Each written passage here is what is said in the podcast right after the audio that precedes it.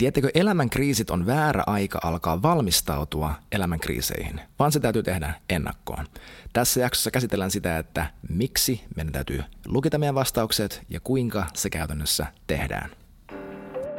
No terve, mä oon Samu ja sä oot erittäin tervetullut tähän Samusen sano podcastiin, jossa me jutellaan elämästä, jossa Jumalan hyvyys oikeasti näkyy ja tuntuu. Sä löydät mut netistä osoitteesta samu.blog ja Instagramista nimikkeellä hello-samu.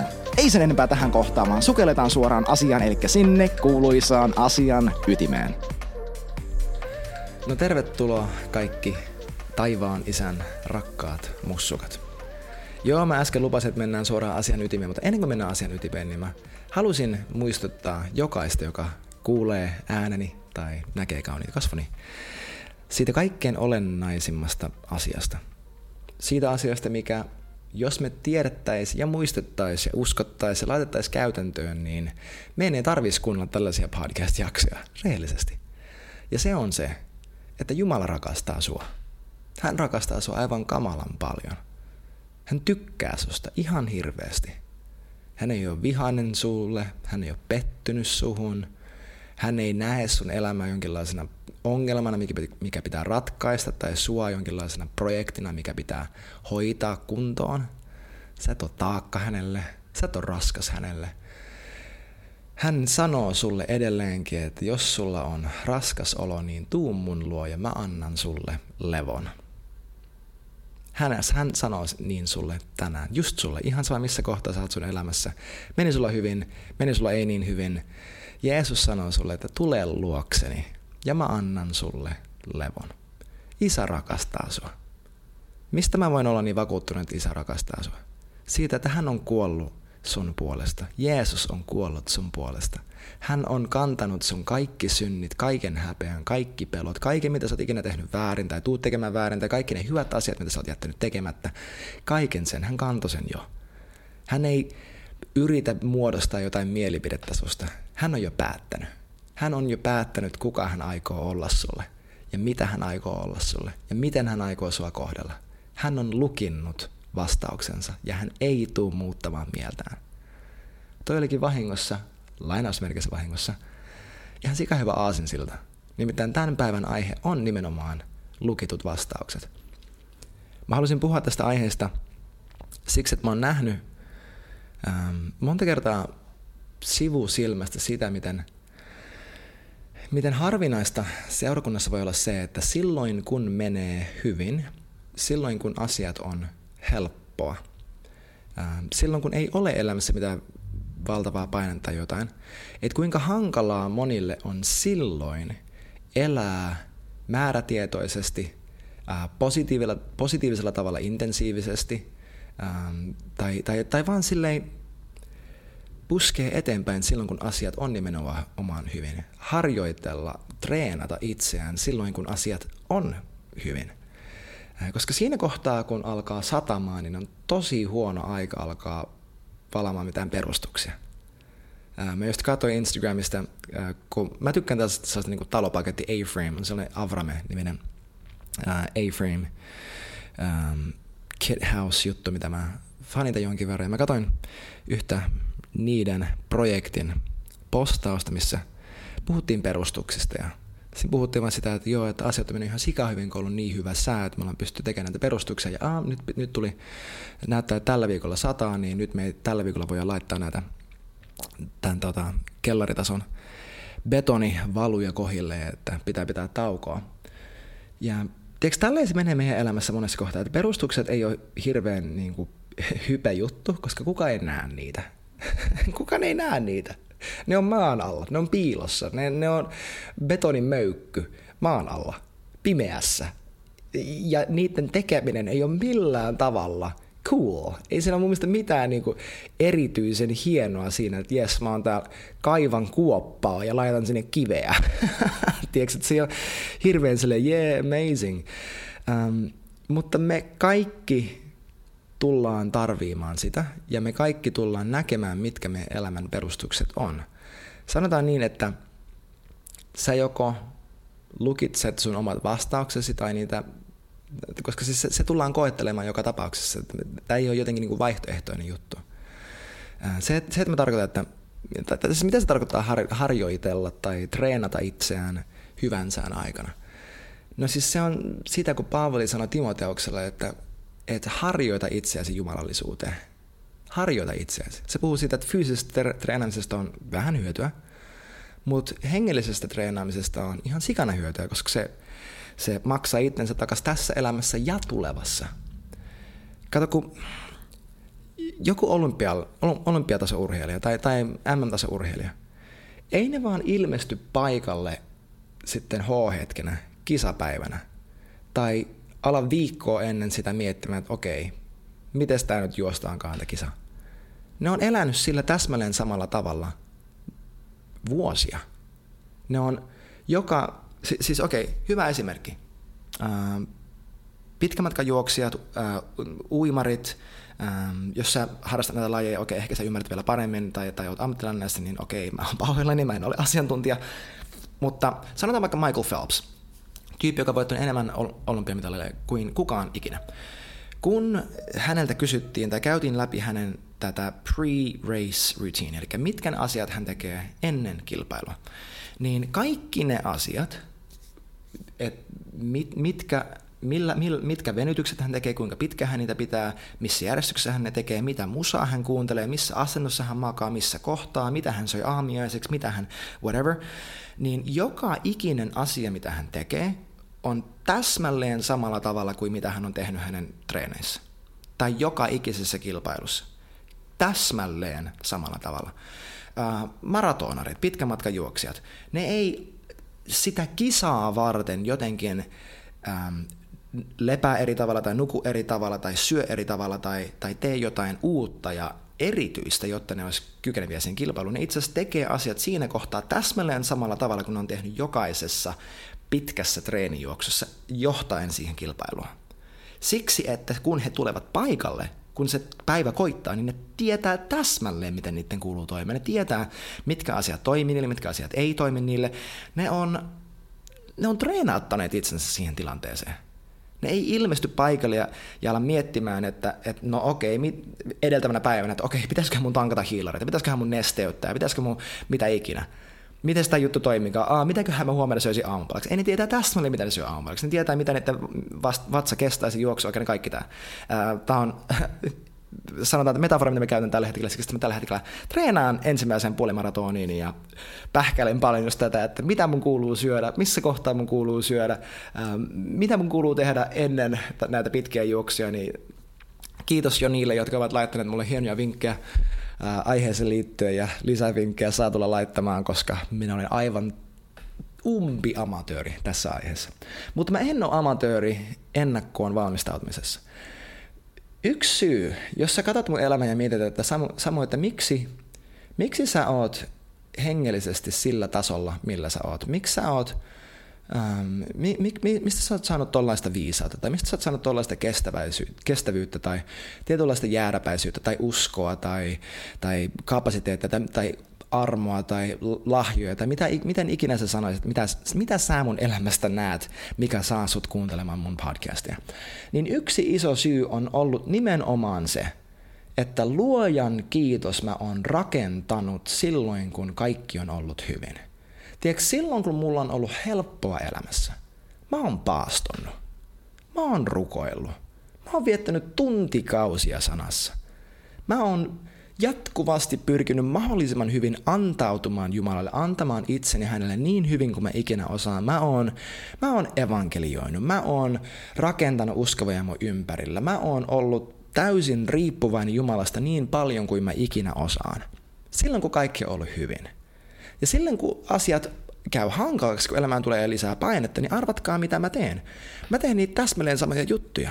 Se kun mä puhuin tämän sarjan alussa, että että minkä, millä tavalla mä elin vaikka viime keväänä, kun asiat oli hankalasti, ne, ne prosessit, mitä mä, mitä mä tein, miten mä käsittelin sitä tilannetta, ne ei ollut jotenkin uusia juttuja, mitä mä keksin siinä hetkessä, että aha, mitenköhän mä nyt vastaan tähän mun elämän tilanteeseen, jotta mä selviän tästä. Ei, ne oli juttuja, mitä mä olen jo monta vuotta elänyt about samalla tavalla, tahtonut Jumalaa, elänyt niin kuin mun elämä olisi oikeasti hänen. Kato, kun jos sä mietit jotenkin jotenkin sotilas niin erikoisjoukkoja vaikka, niin on tosi surkea aika alkaa kouluttamaan näitä tyyppejä siinä kohtaa, kun on jo tapahtunut maihin nousu. Et siinä kohtaa ei aleta miettimään, että okei, miten tätä sotaa nyt käydäänkään sodan aikana ei ole tarkoitus enää harjoitella, sodan aikana on tarkoitus olla valmiina, että sä pystyt välittömästi vastaamaan siihen konfliktiin. Koska sä oot jo käynyt sen, sä oot, sä oot jo käynyt sen läpi, sä oot jo simuloinut kaikki ne tilanteet, sä oot, jo, sä oot jo harjoitellut, mitä kaikkea sua vastaan voi tulla, jotta kun se tulee, niin sä oot varautunut. Sulla on suunnitelma, sulla on varasuunnitelmat, sulla on toimintamallit, sulla on periaatteet, sä oot lukinnut sun vastaukset, miten sä tuut toimimaan. Tai sä oot vähintäänkin harjoitellut, että miten sä tulet reagoimaan erinäisissä asioissa. Niin tämä on se aihe, mistä mä haluaisin puhua, ja me ollaan vitsi jo melkein puolivälistä tätä jaksoa, mutta ei se mitään. Mä haluaisin antaa kolme ajatusta siihen, että kuinka lukita sun vastaukset. Ja mitä se tarkoittaa? Se, että sä lukitset sun vastaukset, on se, että sä oot varma ennen kuin sen elämään tulee jotain kamalaa kriisiä siitä, kuka sä oot, kuka sä haluat olla, miten sä aiot elää, mitä sä aiot tehdä. Ja tällainen jääräpäisyys, hengellinen jääräpäisyys tulee viemään sut läpi kaikesta, mitä elämä voi tuoda tullessaan. Se tulee viemään sut läpi kaikesta. Miksi? Siksi, että se on sun uskon vastaus Jumalan armoon. Se on se usko, joka ei hetkahda.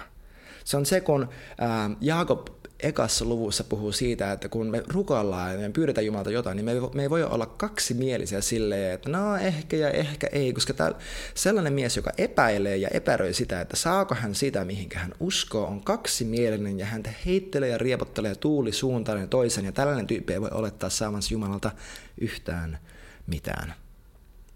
Eli me emme ole näitä ihmisiä. Me ollaan ihmisiä, jotka lukitsee vastaukset ja he ovat varmoja siitä, keitä he tahtovat olla ja miten he tahtovat elää. Eli numero yksi, tämä on mitä sun täytyy lukita. Ja tämä on, tämä on vastaus se asia, mikä sun täytyy päättää etukäteen, kun asiat on hyvin. Sun täytyy olla varma siitä, kuka sä tahdot olla tulevaisuudessa ja kuka sä tahdot olla nyt.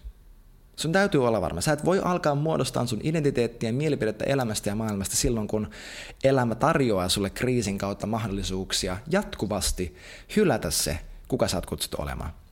Kolossalaiskirjassa 3, jakeesta 90 lukee tällä tavalla. Älkää puhuko valhetta toisestanne. Olettehan riisuneet pois vanhan ihmisen tekoineen ja pukeutuneet uuteen, joka uudistuu tietoon luojansa kuvan mukaan. Tai voisi sanoa, että uudistuu Jumalan kuvaksi kasvavan hänen tuntemisen kautta koska se on jotain enemmän kuin informaatio, jotain enemmän kuin tietoa, mistä Jumala puhuu. Ja Eka Johannes 3, ja mä luen pari raamatun Eka Johannes 3 ja 2 sanoo, että rakkaani, nyt me olemme Jumalan lapsia, eikä vielä ole käynyt ilmi, mitä meistä tulee. Me tiedämme tulevamme hänen kaltaisikseen, kun hän ilmestyy, sillä me saamme nähdä hänet sellaisena kuin hän on. Kato, kun me muututaan sen kuvan kaltaiseksi, mitä me katsellaan. Me muututaan sen kuvan kaltaiseksi, mitä me palvotaan. Psalmit on täynnä tätä. Mä oon puhunut tästä sata kertaa ennen, että se mitä sä palvot ja se millä sä annat son huomioon on se, minkä mukaiseksi sinä muutut. Se, miten sä Jumalan näet, on se, minkä kaltaiseksi sä muutut. Se, mitä sä uskot olevan totta Jumalasta. Ja jos sä annat sille huomioisi, sä tulet muuttumaan sen kaltaiseksi. Koska, tuokaa korintolaiskirja 3, eli 2 kor 3, 17 ja 18, me ollaan luettu ennenkin. Tämä ei ole mikään uusi, tämä on ollut koko ajan. Herra on henki, ja missä Herran henki on, siellä on vapaus. Me kaikki, jotka peittämättömin kasvoin katselemme Herran kirkkautta, eli peittämättömin kasvoin. Ei vanhan liiton lain kautta, vaan peittämättömin kasvoin. Sen, se, kun Jeesus hänen ää, ruumiinsa kuoleman kautta hän repii auki verhon, meidän silmillä ei enää ole sitä peitettä, me nähdään Jumala selkeästi, me, me, meidät on tuotu siihen kaikkein pyhimpään, me ollaan peittämättömin kasvoin. Me ei yritä peitellä sitä, kuka Jumala on, niin kuin Mooses silloin vanhassa liitossa. Kun kaikki, jotka peittämättömin kasvoin katselemme Herran kirkkautta – kuin kuvastimesta. Me kaikki, jotka peittämättömin kasvoin katselemme Herran kirkkautta kuin kuvastimesta, kuin peilistä. Eli kun sä katot peiliä näet Jumalan siellä, man, muutumme saman kuvan kaltaisiksi, kirkkaudesta kirkkauteen, niin kuin muuttaa Herra, joka on henki. Sun elämä menee sen mukaan, mitä sä sun mielikuvituksessa näet itsestäsi, sun elämästä. Sun, elämä tulee, sun elämässä tulee tapahtumaan se, mitä sä uskot, mitä sä kuvittelet, mitä sä sallit itsesi odottaa. Sanalaskussa lukee silleen, että se mitä, se mitä jumalattomat pelkää toteutuu heille, ja jumalalliset vanhurskat saa sen, mitä he tahtovat. Eli mitä sä haluat? Mitä sä haluat? Ja kuinka paljon sä haluat sitä?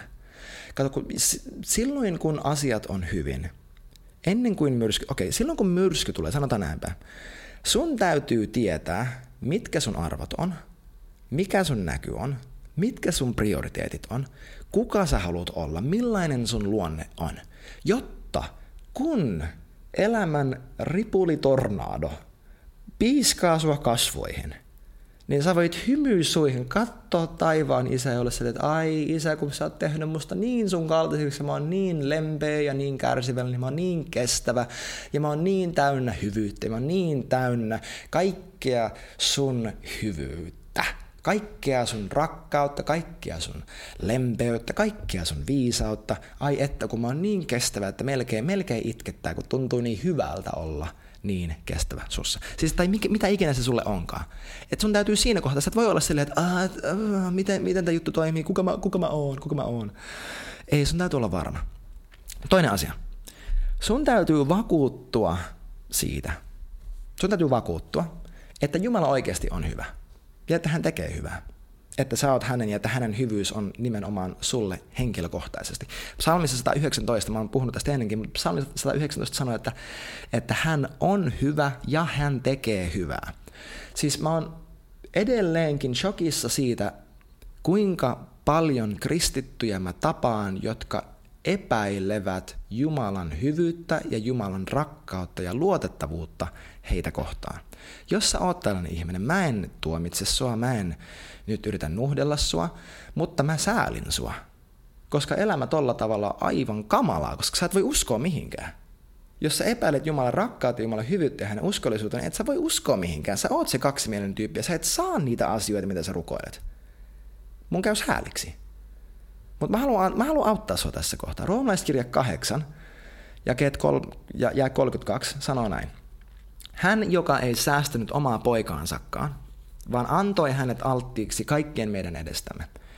Kuinka hän ei lahjoittaisi meille kaikkea muutakin hänen kanssaan. Kato, kun juttu on niin, että mun elämän ehkä suurin vahvuus, se ei ole se, että miten mä tunnen raamatun. Se ei ole se, että kuinka sanavalmis mä oon tai kuinka hyvin mä osaan selittää asioita. Se ei ole mikään luontainen ominaisuus tai attribuutti. Se ei ole mun kokemukset. Se ei ole mikään mun lahja. Mun elämäni suurin vahvuus on se, että mä en koskaan epäile sitä, rakastaako Jumala mua. Mä en, se ei koskaan käy mun pienessä mielessä. Se kysymys ei edes, se ei pääse edes sinne. Miksi? Koska mä oon lukinnut mun vastauksen. Koska mä oon hyvän sään aikana niin hakannut päätä seinän tämän aiheen ympärillä ja, ja antanut itseeni alttiiksi pyhän hengen opetukselle ja nuhtelulle ja vaikka mille, että hän saisi vakuuttaa mut siitä, että Jeesuksen, Kristuksen kuolema ristillä oli tarpeeksi. Että siinä kohtaa tapahtui kaikki. Kaikki. Kaikkiin mun rukouksiin oikeasti vastattiin siinä kohtaa. Jumalan rakkaus mua kohtaan todistettiin siinä kohtaa. Hänen hyvyys mua kohtaan todistettiin siinä kohtaa. Jumalan ei tarvitse tehdä enää ikinä mitään mun elämässä, jotta mä olisin vakuuttunut siitä, että hän rakastaa mua. Hän rakastaa mua koska hän on jo kuollut mun puolesta. Silloin kun mä olin vihollinen, siis kolossalaiskirja, hyvänen aika. Paavali sanoo kolossalaisille, että ja te, jotka olitte, olitte niin kuin, miten sanoo, alienit, erotettu kaukana. Te olitte vihamielisiä ja kaukana Jumalasta, tehden pahoja tekoja. Teidät hän on sovittanut itseensä hänen ruumiinsa kuoleman kautta ristillä esittääkseen teidät itsensä edessä pyhinä ja nuhteettomina. Hyvänen aika.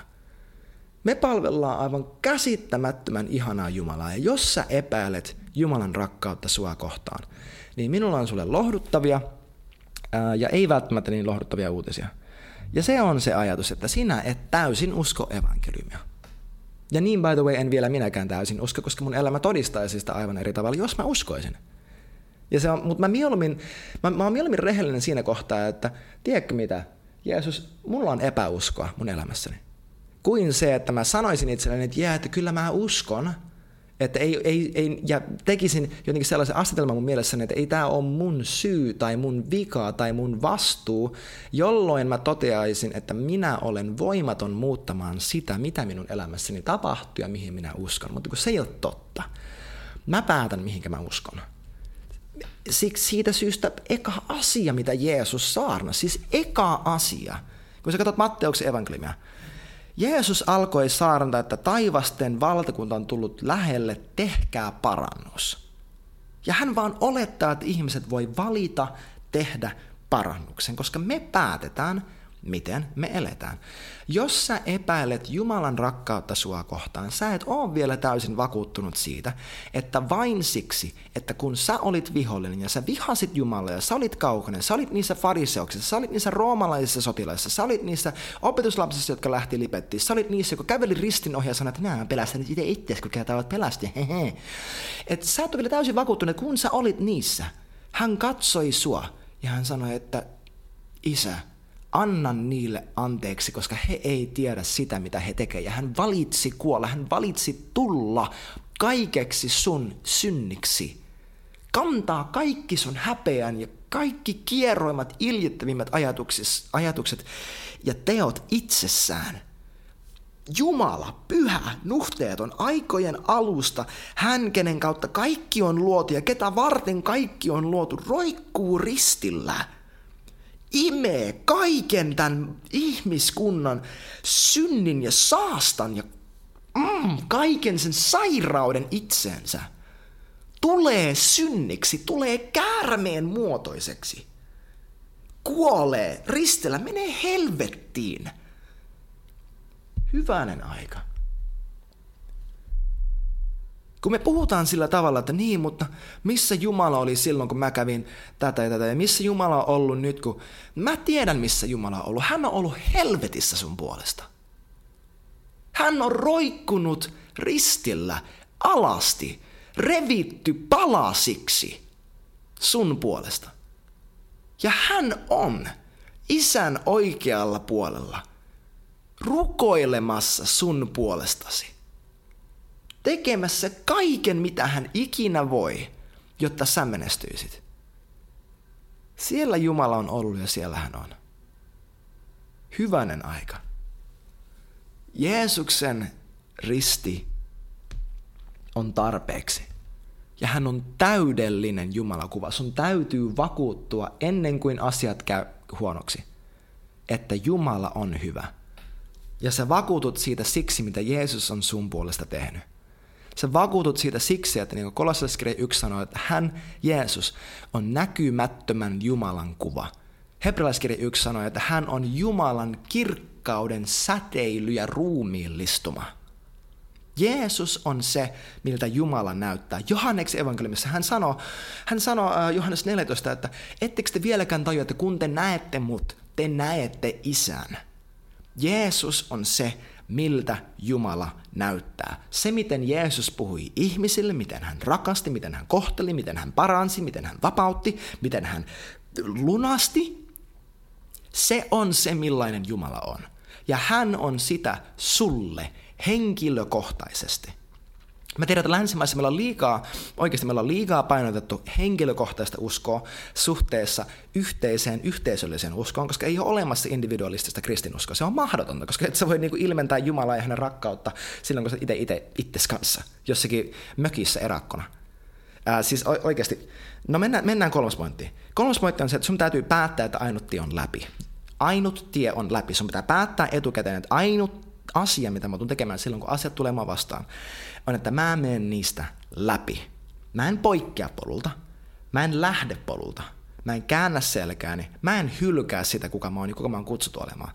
Vaan mä menen tästä läpi, koska mä tiedän, että hän vie mut läpi. Koska Jesajassa hän lupaa, että kun sä meet läpi vesistä, kun sä meet läpi tulvista, ne ei saa sua valtansa. Kun sä meet läpi ää, tulesta, se ei polta sua. Sun täytyy olla varma, että hän tulee viemään sut läpi. Hebrealaiskirjassa lukee tällä tavalla. Älkää siis heittekö pois rohkeuttanne. Kuinka helposti me ollaan tehty toi ennen? Älkää siis heittekö pois rohkeuttanne, jonka palkka on suuri.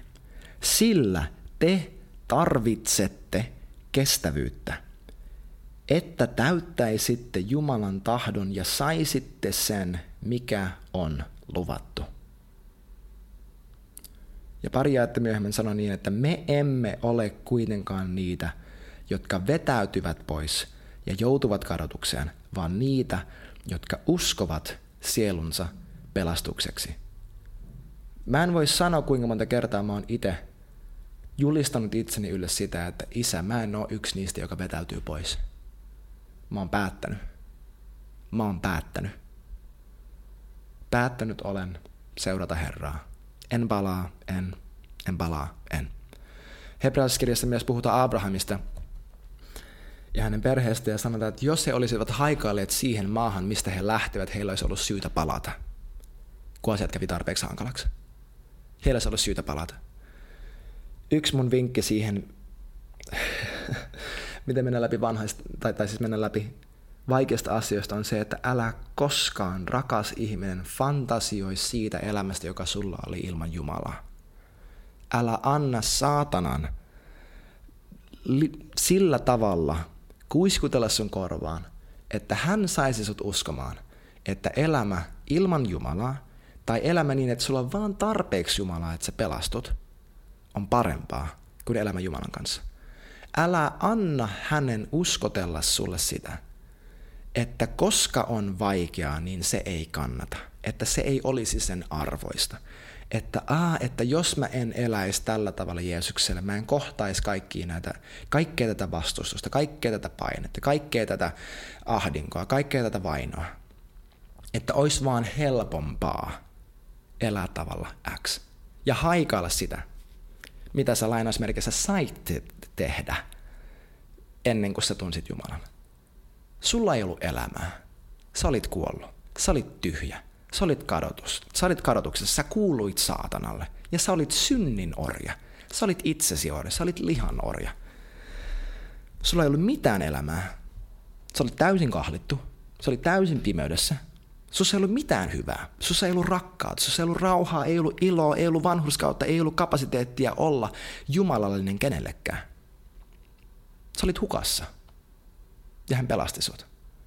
Älä haikaile sun vanhan elämää. Ole hyvin varovainen siinä, että mitä sä sallit sun mielikuvituksessa tapahtua.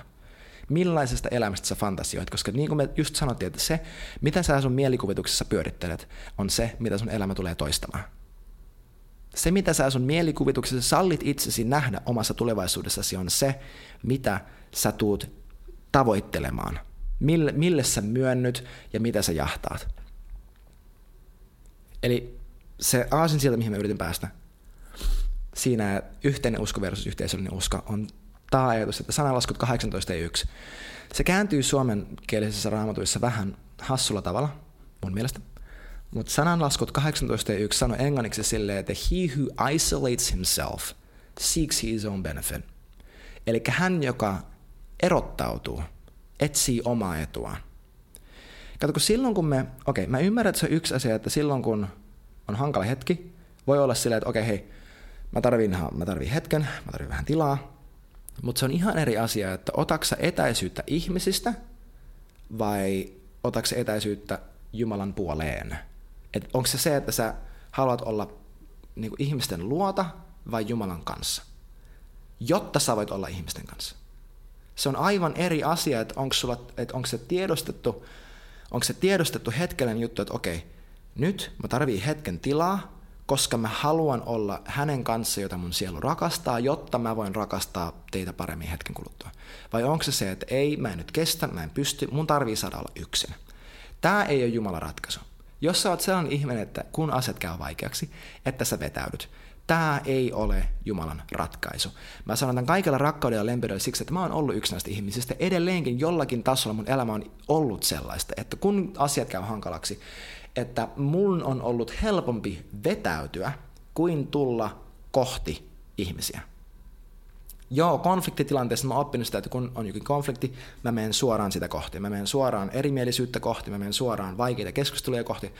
Mutta silloin, jos on joku mun oma asia, niin mun on ollut helpompi silleen, että, ää, että mä en halua olla taakka, tai mulla on tullut jotakin ajatuksia siitä, että mun pitäisi olla jo valmis, mun pitäisi ymmärtää, että enhän mä saa olla vajavainen tässä kohtaa, kun sitten mitä ihmiset ajattelee, ja kun ne, niillä on muusta jonkinlainen mielikuva, ja sitten mä tuotan pettymyksen, tai mun pitäisi olla vahvempi, tai mitä ikinä, ja, ja hei, mä diilaan tämän itse, että mä en, mä en itse asiassa nyt halua olla ihmisten kanssa, mä en pysty olemaan ihmisten kanssa, tai mä en vaan jaksa, tai whatever. Tulee kaikki tuollaisia ajatuksia.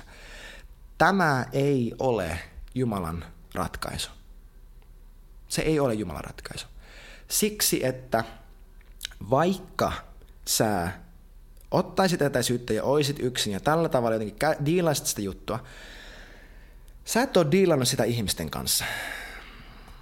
Ja Jaakob sanoi silleen, että tunnustakaa synnit toisillenne, jotta voisitte parantua. Tämä ei tarkoita sitä, että Jumala parantaa sinut fyysisesti vasta sitten, kun sä oot, paran, vasta sitten, kun sä oot tunnustanut syntisi, koska hän sanoi, just hetki sitten eri kohtaa, että vanhurskaan rukous parantaa sairaan, jos hän on tehnyt jotain syntiä, niin se annetaan hänelle anteeksi. Eli se ei ole mitenkään, sairaus ei aina johdu synnistä ja ei Jumala pihtaa keltään parantumista siksi, että se on olemassa jo syntiä. Muuten Jeesus ei olisi parantanut yhtään ketään. Tadaa! Puhutaan tästä myöhemmin lisää varmasti. Tulevaisuudessa puhutaan parantumisesta paljon, koska se on asia, mitä mä, mistä mä oon hyvin intohimoinen innoissani. Mutta Sun täytyy elää valossa. Saat valon lapsi ja sut on kutsuttu elämään valossa. Ja sä et voi ilmentää kolmi yhtenäistä Jumalaa yksin. Se on aika mahdotonta. Ja kun sä katsot uutta testamenttia, niin uusi testamentti puhuu jatkuvasti meidän yhteisestä uskosta. Siitä, miten me kaikki yhdessä rakennumme elävinä kivinä asumukseksi Herralle hänen henkensä kautta. Tämä on se, mitä Jumala tekee. Joten päätä jo etukäteen, että silloin kun asiat käy hankalaksi, että sä et vetäydy. Päätä se etukäteen. Silloin kun elämässä tulee painetta, mä en tule vetäytymään, laittaa ihmisiä, työntää ihmisiä pois mun luota, asettaa muureja, suojelemaan itseäni. Ei, mä altistan itseni Jumalan rakkaudelle, hänen hellyydelle, hänen huolenpidolle ja mä tuun ihmisiä kohti. Mä rakennan yhteyttä, enkä hajota sitä. Eli kerrataan. Eka juttu on se, että sun täytyy olla varma siitä, kuka sä haluat olla.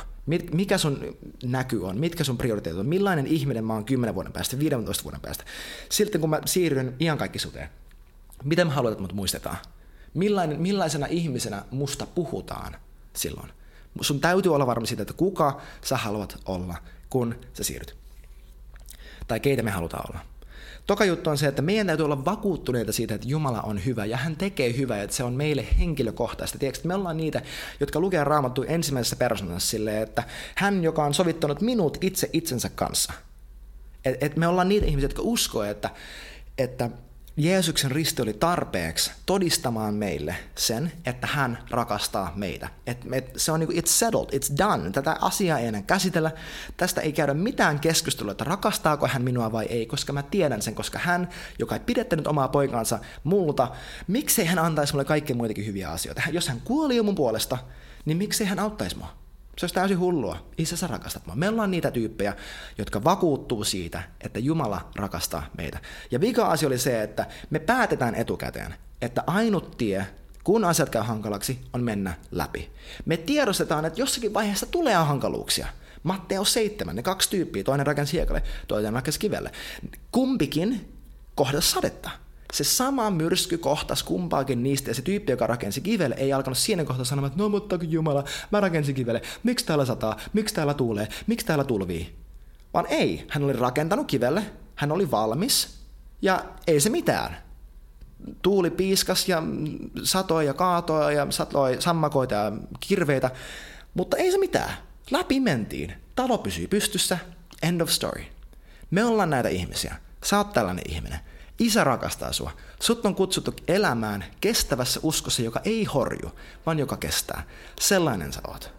Hei, kiitos, että sä täällä ja nähdään ensi jaksossa. Ciao, ciao. Hei kiitti ihan hirveästi, kun olit mukana tämän jakson ajan. Pistä ihmeessä tulemaan kysymyksiä, todistuksia, mitä ikinä vaikka mun nettisivujen kautta tai Instagramissa yksityisviestillä. Muista myös laittaa kaverille hyvä kiertämään, jos niin pyhä henki sua kehottaa. Ja ennen kaikkea muista, että Jeesus rakastaa sua aivan kamalan paljon ja Jumala on parempi kuin luuletkaan. Kiitos kun olit mukana ja nähdään taas ensi jaksossa.